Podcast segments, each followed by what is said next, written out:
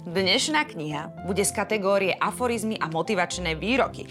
Priatelia, chcem vám povedať viac o mojich pocitoch z knihy Všetky farby života od autorky Lizzie Aysato.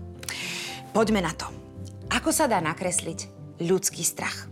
Alebo nádej?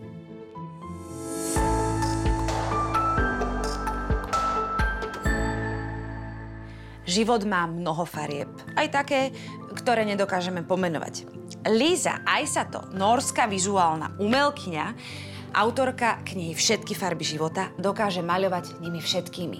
Citlivo zobrazené ilustrácie a dokonalo zvolené slova Lisa rozdelila do 6 kapitol.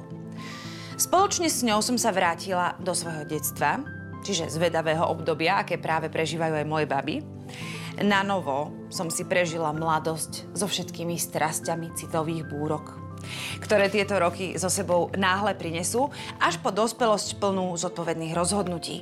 Teraz prežívam rodinný život, sprevádzaný smutno-smiešným chaosom, nedostatkom času a silnou láskou.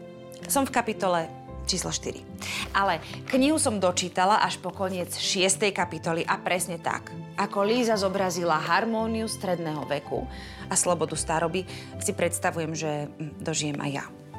A možno vtedy prídem aj na to, ako sa dá nakresliť nádej.